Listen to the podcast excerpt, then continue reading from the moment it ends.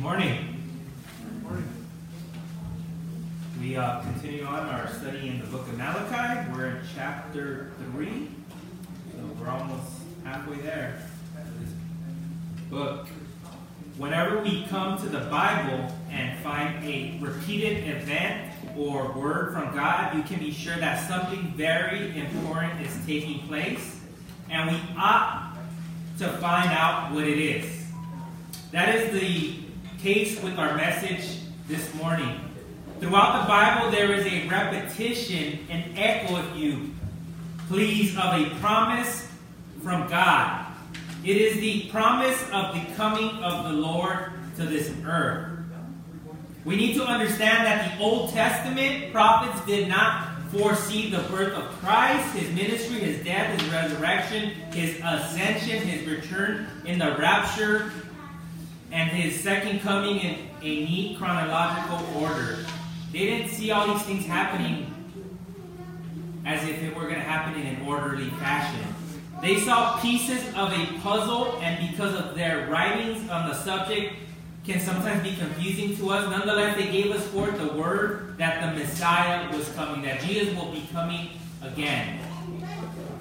We know that Christ came the first time, just as prophesied to be born of a virgin in Bethlehem. We know that the forerunner, namely John the Baptist, came before him as Jesus originated, originated his earthly ministry. We know that he died on the cross, just as he, Isaiah the prophet said he would.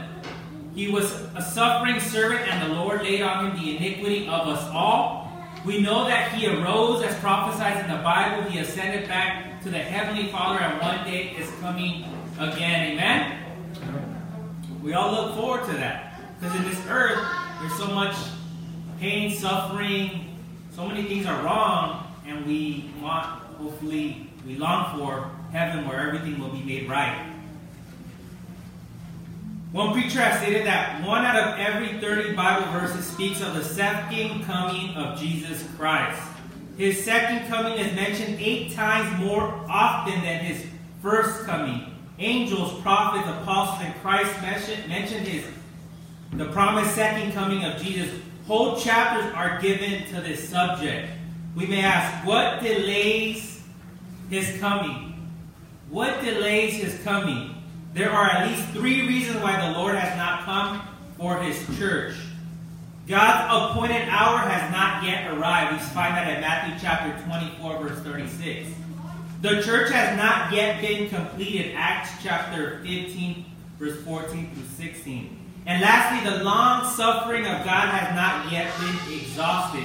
2 Peter chapter 3, verse 8 through 11. Our duty is not to look at the return of the Savior, but to look for the return of the Savior.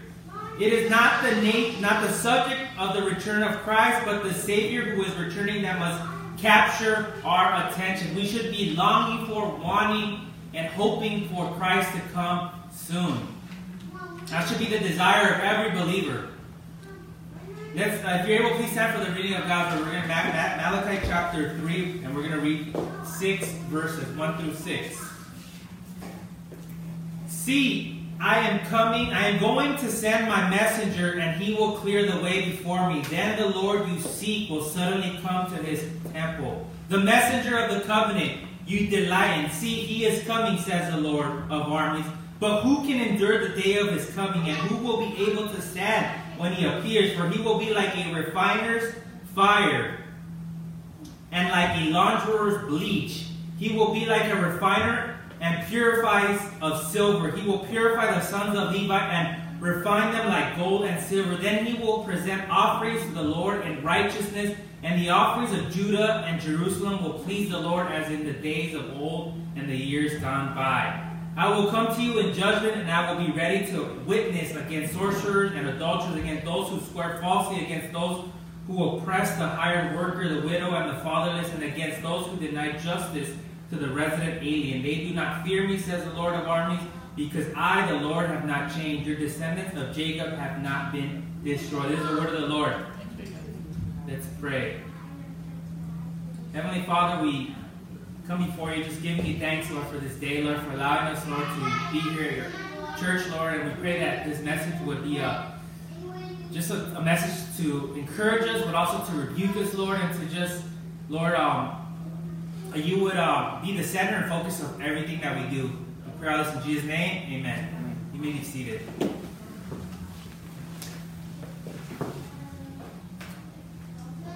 So, a comfort in his coming, verse 1 of Malachi. To the faithful, the promise of the coming of the Lord is wonderful. If you fear his coming, because there's people who are like, yes, Jesus come. And there's people who are like, no, no, Jesus don't come. I'm, wait, wait, wait, or I'm not ready. Or I'm scared. There's people who are scared that Jesus will come again. If you're fearful of his second coming, you need to get saved. You need to get right with God. You need to repent and turn away from your sins, from all your wrongdoing, your wickedness, and turn to Christ. His appearance is something God's true people long for and would love to see at any time. And you will feel positive about his coming if you are saved and ready for his return. The Spirit says, Come, Lord Jesus, and the Bible that is in the church says, Come, we look for not just at his appearing. This is not about a subject to be studied, but a Savior to be welcomed. We welcome Jesus to come back. But there's a caution in his coming as well. To the lost, to those who are not right with God, to those who do not know Jesus, the promise of his coming is a warning. You are put on notice that the Lord of glory will appear and you will appear before him. It is highly probable that the text before us refers to the great white throne, judgment as described in Revelation chapter 20, verse 11 through 15. That particular judgment will involve the final judgment of the loss of all the ages. Note that in the passage that the Lord looks at your name in the Lamb's Book of Life. If your name's not there, no second chance is given. So is your name in the book of life? That's what we should be worried about and concerned about. Dear friend, dear, when you come to Jesus, God places your name in the book. When you repent, when you turn away from your when you receive the Lord Jesus as your Lord and Savior, He puts your name in the book, which was put before the foundation of the earth. Some of us were elected before this creation was even made, before anything was even put. God has predestined us before the foundations of the world that we would be His, and that our name would be in the book of life. But no one can erase it. Your name is in the book of life, no one can erase it. God will never remove it. You are in His hand, and no one can snatch you out of His hand. Amen. There's a comfort of that. There is a assurance that we are His, and that nothing can separate us from the love of God. Amen. You see, God sends a caution to everyone, a caution that we must be ready for his coming at any time. Now, which is today, is the day of salvation. If you're not right with God, if you're listening via Facebook or any sort of video here, get right with God today. You're not promised tomorrow. You might not be here. Verses 2 to 4. Let's read verses 2 to 4. But who can endure the day of his coming, and who will be able to stand when he appears? For he will be like a refiner's fire and like a launderer's bleach. He will be like a refiner and a purifier of silver. He will purify the sons of Levi and refine them like gold and silver. Then he will present offerings to the Lord in righteousness, and the offerings of Judah and Jerusalem will please the Lord as in the days of old and in the years gone by. Today's message is titled he is like a refiner's fire. He is like a refiner's fire. So the congregation, the church, we're cleansed.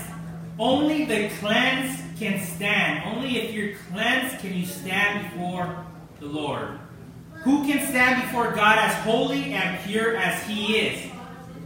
Only those who have been cleansed. There is a twofold cleansing that the Lord provides to those who come to Him. First, He cleanses us from us as silversmith cleans metal of impurities. When metal is heated, the impurities float to the top, then can be skimmed away, leaving only the pure, precious metal behind. God speaks of cleansing sin from the soul in the same way.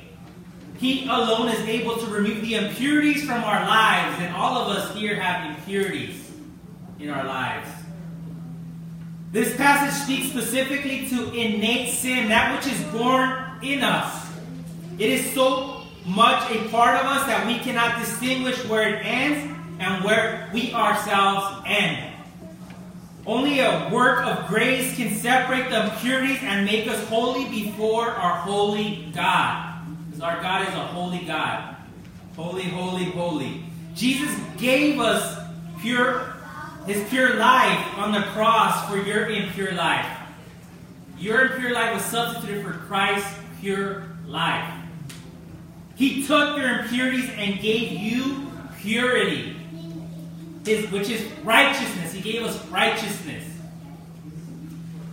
When you turn to Him by faith, re- repenting of your sins, He applies His righteousness to your account. He writes, paid in full. So there's nothing owed anymore.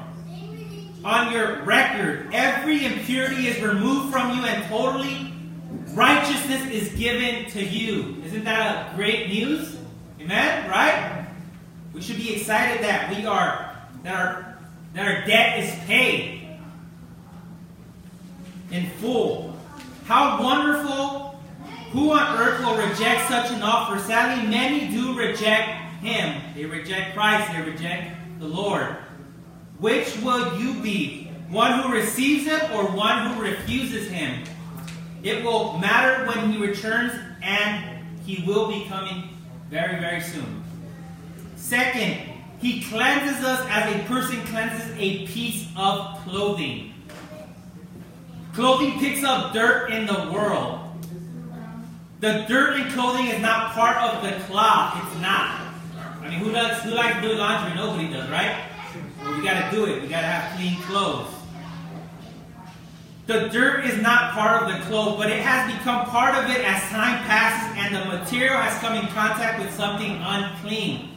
We are like that also. We pick up the grime and the dirt of this world as we live. Modern detergent ads claim to remove almost 100% of the impurities in clothing. Notice that they don't claim to remove everything. Jesus cleanses you totally. We are cleansed totally by the work of Christ on the cross. The Lord Himself provides for us cleansing in His precious blood. We sang it. In His precious blood. He took our sins at Calvary and bore the heat of God's wrath in order to take away our innate impurities. He washes us in His precious blood to take away our sin. If you're able, go to 1 Peter chapter 1 verse 18 and 19. 1 Peter chapter 1, verse 18 and 19.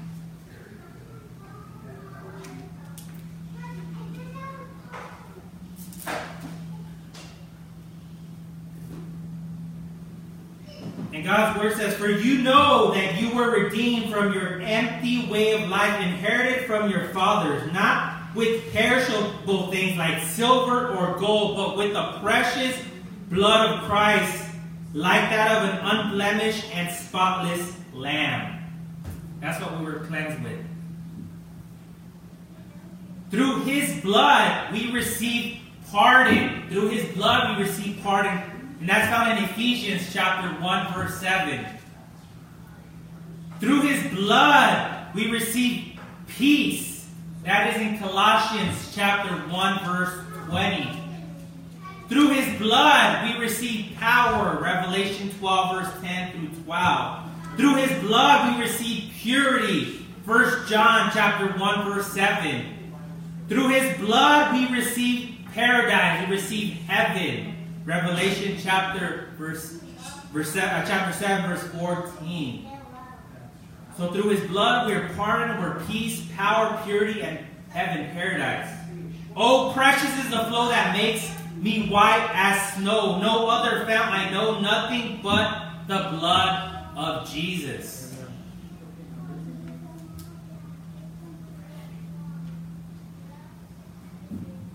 He is a refiner's fire that makes, and that makes all the difference. A refiner's fire does not destroy indiscriminately like a forest fire. And we here in California have seen we have so many forest fires, mountain fires. A refiner's fire does not consume completely like the fire of an incinerator. A refiner's fire refines, it purifies, it melts down the bar of silver or gold, separates out the impurities that ruin its value. It burns them up and leaves the silver and gold intact. He is like a refiner's fire. It does not, it does say fire, so the word fire is there, fire, the text. And therefore, purity and holiness will always be a dreadful thing. There will always be a proper fear and trembling, which we all should have, in the process of becoming pure. We learn it from the time that we're little children. Never play with fire. Do not tell your little kids, do not play with fire. You're going to get burned. And that's and it's a good lesson. Therefore, Christianity is never a play thing. It's not a play thing. And the passion for purity is never flippant. He is like fire, and fire is serious. You don't fool around with it. You will get burned and it will hurt. But it does say he is like a refiner's fire, refiner's fire. And therefore, this is not merely a word of warning, but a tremendous word of hope. The furnace of affliction in the family of God is always for refinement, never for destruction. Amen? It's for our good. So I want to ask four questions about this text right now, this morning. Let me ask you four questions and point to you their answers in Scripture in the time we have remaining. Who is like a refiner's fire? Who is like a refiner's fire? Why must he be like a refiner's fire? How can we experience his fire as refining and not consuming? What is it like to be the refiner's fire, and who is like the refiner's fire?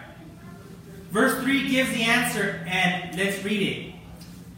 Behold, I send my messenger to prepare the way before me, and the Lord whom you seek will suddenly come to his temple. The messenger of the covenant on whom you delight, behold, he is coming, says the Lord of hosts. So there's three individuals mentioned in this text right here. First individual mentioned is I. Behold, I send. So who's the I? This I is identified at the end of the verse, says the Lord of hosts. I is the Lord of hosts. The speaker is Jehovah, God the Father. He's the first I. The second individual mentioned in Jehovah's messenger who prepares the way. Who's the messenger that prepares the way? Behold, I send my messenger to prepare the way before me. Who is this? Well, the New Testament quotes this very verse to identify John the Baptist, the one who came to prepare the way for Christ. And we see that in Matthew chapter 11, verse 10, Mark 1 2, and Luke chapter 7, verse 27. But you don't have to read it in, the, in it from the New Testament that this kind of prophet from whom God would raise up in the last day. It says in Malachi chapter 4, verse 5. Let's go to Malachi chapter 4, verse 5, which is just one chapter ahead. Behold, I will send you Elijah the prophet before the great and terrible day of the Lord that the Lord comes. So the first messenger mentioned in 3:1 that God will send to prepare his way is a kind of Elijah, is a kind of Elijah, or one like Elijah. That is why Luke chapter 1, verse 17 says that John the Baptist went before Jesus in the spirit and in the power of Elijah. The third individual mentioned in verse 1 is the Lord who comes to his temple. The Lord who comes to his temple. And the Lord whom you seek will suddenly come to his temple, the messenger of the covenant in whom you delight. So, the identity of the third individual, let's look at the third individual a little bit more.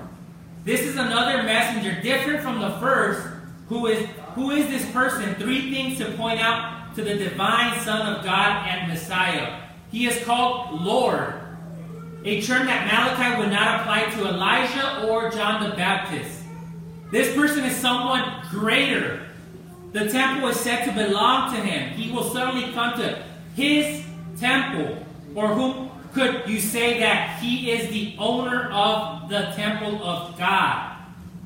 Of whom can we say that? No one, right? Only God owns his own temple. This person seems to be almost identical with Jehovah. Not only because Jehovah's temple is his temple, but also because he seems to take the place of the word me. It says the word me. In the first half of the verse, it says, Behold, I send my messenger Elijah, John the Baptist, to prepare the way before me. But then he switches without any difficulty, and instead of saying, I will suddenly come to the temple, he says, And the Lord whom you seek will suddenly come to his temple. So it looks, it looks as though me, which is Jehovah, is virtually interchangeable with the other person called Lord, who owns the temple of God. Does that make sense, you guys? Yeah? So I conclude that the messenger of the covenant, the Lord, the owner of the temple of God, is none other than the Son of God, Jesus Christ, who is with God and is God. John chapter 1, verse 1. And who came into the world and made himself known to us personally in Jesus Christ. So why must he be like a refiner's fire? Second question. Why must he be like a refiner's fire? The answer is implied in the word itself. He must be like a refiner's fire because we need to be refined. We need to be refined. We were created in the image of God. Every human is created in the image of God with the potential to re- reverence God and trust Him and obey Him and glorify Him. But we were born in iniquity. And in sin did our mother conceive us. We were born with original sin from the very beginning when we were conceived. We are shot through the through with the impurity of rebellion and unbelief, and we fall short of God's glory again and again. For all have sinned and fall short of the glory of God. There's none good, not even one. We're all sinners. You can prove this to yourself in many ways. For example, you can notice how readily your heart inclines to those things that will show your strengths to other people and how resistant your heart is to communion with God in solitude. We always want to look good in front of other people, but do we want to, does our heart long to be in communion in solitude with God? Do we seek to be in prayer? Do we seek to be in the Word? Sometimes we don't, right? So we are impure by nature and by practice. We were born that way and we continue to live that way apart of God's intervening process in our lives. But God will have no allies, alloys in heaven. Blessed are the pure in heart, for they shall see God. And yet, He will have someone in heaven. He will have a redeemed people. He will. His banquet hall will be full, and there for he must be a refiner's fire. If he were only a forest fire, heaven would be empty. If he were only an incinerating fire, heaven would be empty. And if he were no fire, heaven would be empty. Why God won't abandon impure people like us? Why won't he abandon impure people like us? How do we know heaven will not be empty? Have you ever asked that question? How do we know heaven will not be empty? Or put to put it in another way, how do we know that God will not simply abandon impure people like us? How will he, how do we know that? We don't deserve salvation. None of us, right? None of us deserve salvation. Why are we not simply consumed? Why does Christ not come as a refiner's fire and not a forest fire? Let's go to verse 6. Verse 6 of chapter 3 says, For I, the Lord, do not change. So we have a God who does not change. He's the same yesterday, today, and tomorrow. Therefore, you, so, O sons of Jacob, are not consumed. But by itself, that doesn't change. That doesn't make sense. What if God were changelessly bent on being a forest fire? What if He were changes, changeless and unrelenting, unrelenting wrath? What sort of changelessness is that that guarantees that we are not consumed. It is covenant keeping changes. And we've talked about covenant through this message, through this book of Malachi, have we not?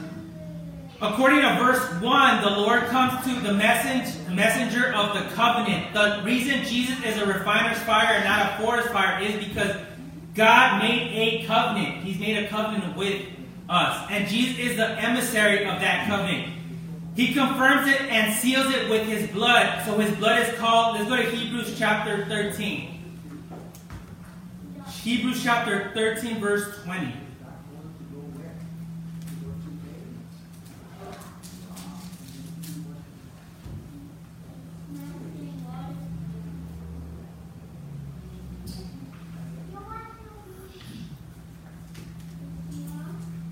And it says, May the God of peace who brought us from the dead, our Lord Jesus, the great shepherd of the sheep, through the blood of the everlasting covenant. The everlasting covenant. So, the blood of the everlasting, we talked about blood. The blood of the everlasting covenant. The book of Malachi began with the statement of how the covenant began. He says, I have loved you, says the Lord. But you, you say, How has he loved us?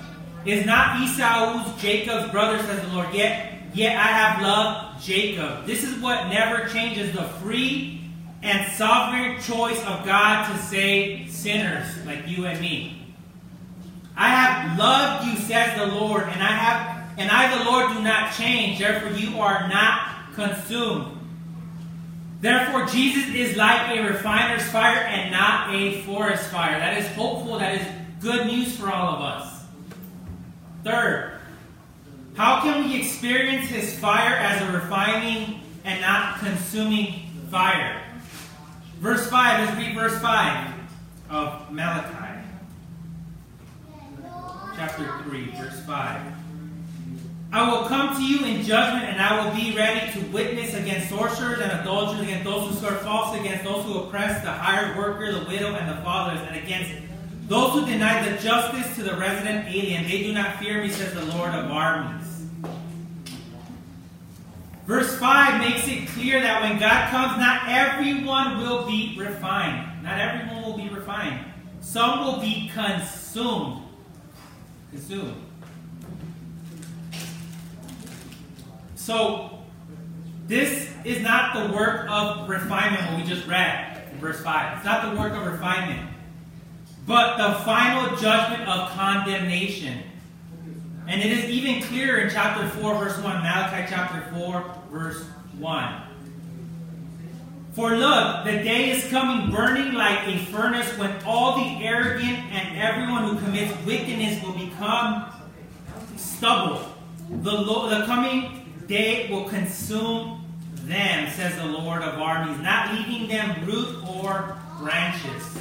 See that? So when the Lord comes, some are refined. If you're in Christ, you're going to be refined. And some are consumed. If you're not in Christ, you will be consumed. How can we how can we be sure to experience the fire of God as refining and not consuming? Because one or the other, it's going to either refine us or consume us. What are what the answer cannot be, and I'll tell you what the answer cannot be. Notice very clearly that what the answer cannot be. The answer cannot be get rid of your own sin. Can, can any of us get rid of our own sin? No.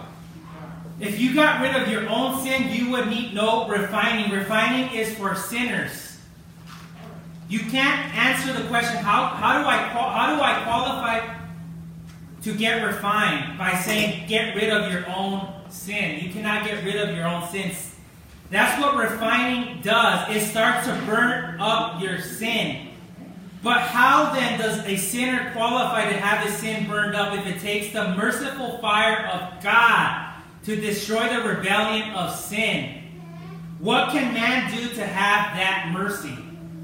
The answer of the whole Bible. What is the answer of the whole Bible? And the answer of the whole Bible is trust in the purifying mercy of God. Amen? God, or put it this way, Malachi puts it again and again fear God, which means mainly fear to dishonor Him with unbelief. Fear the irreverence of distrust. Fear the impulse to jump out of the refining fire of mercy into the forest fire of judgment because it looks cooler. Trust the goodness of God. Believe that His ways are the ways to infinite joy. Don't doubt His ex- expertise as a refiner. God is a great and perfect refiner. The way to experience the fire of Christ is refining and not consuming, is to trust His promises to bring us through the fire to, into endless joy. Salvation is the grace through faith in the purifying mercy of God. Only through Jesus Christ. It's only through Christ, guys, no other way. Only God has one way for us to come. Lastly, what is life like in a refiner's fire? What is life like in a refiner's fire? The most important thing to say is that it is a life of confidence in God. Confidence in God. And the foundation of our confidence is this promise the furnace of affliction in the family of God is always for refinement, never for destruction. I, the Lord, do not change, it says in the end, in that in the end of chapter in verse 6. Because I, the Lord, have not changed. Your descendants of Jacob have not been destroyed. Which simply means that life in the refiner's fire is a life of trust in the unchanging, purifying love of God. It's loving, but it might be painful and hurt, but it's loving. And perhaps the next most important thing to say is that there is no painless path to heaven. There's no painless path to heaven. Why? Because Jesus said, Blessed are the pure in heart, for they shall see God. And it is no more important uh, possible to become pure painlessly than it is to be burned painlessly. Does that make sense? Pure purity comes through the refining fire. And the fire has two forms. One is the fire of affliction, and the other is the fire of intentional self-denial. So the fire of affliction, we see the first fire, and let's go to 1 Peter chapter 1. 1 Peter chapter 1, verse 6 and 7, so we can see what it what it is.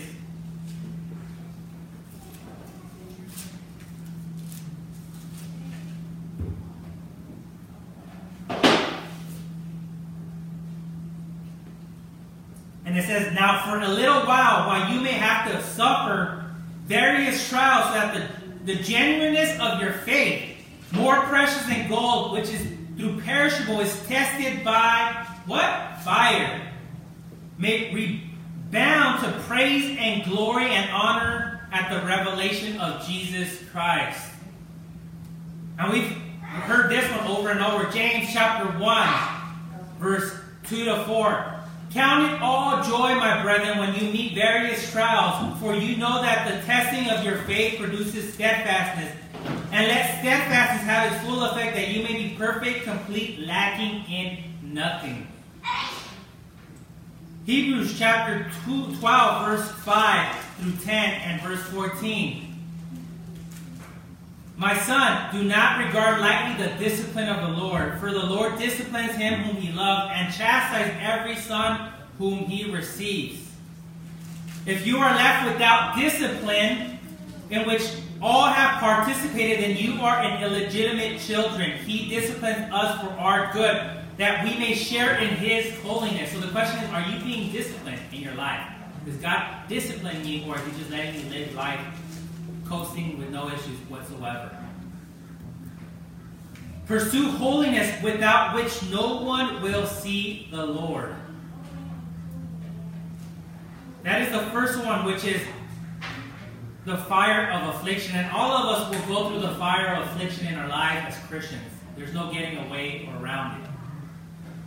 But be sure that God loves you in the midst of that. And He cares for you. And He's refining you. Secondly, the fire of intentional self denial. And the other form of purifying fire is the fire of intentional self denial. We see an example of Matthew chapter 5, verse 29 and 30. It said, If your right eye causes you to sin, pluck it out. Not literally, but figuratively. And if your right hand causes you to sin, cut it off and throw it away. That is self denial. That is dying to your flesh, to your sin. 1 Corinthians chapter 9, verse 27 says, I discipline my body and bring it under strict control. The sanctifying process is God working in our lives, but we also have a say in what we do in our daily lives, right?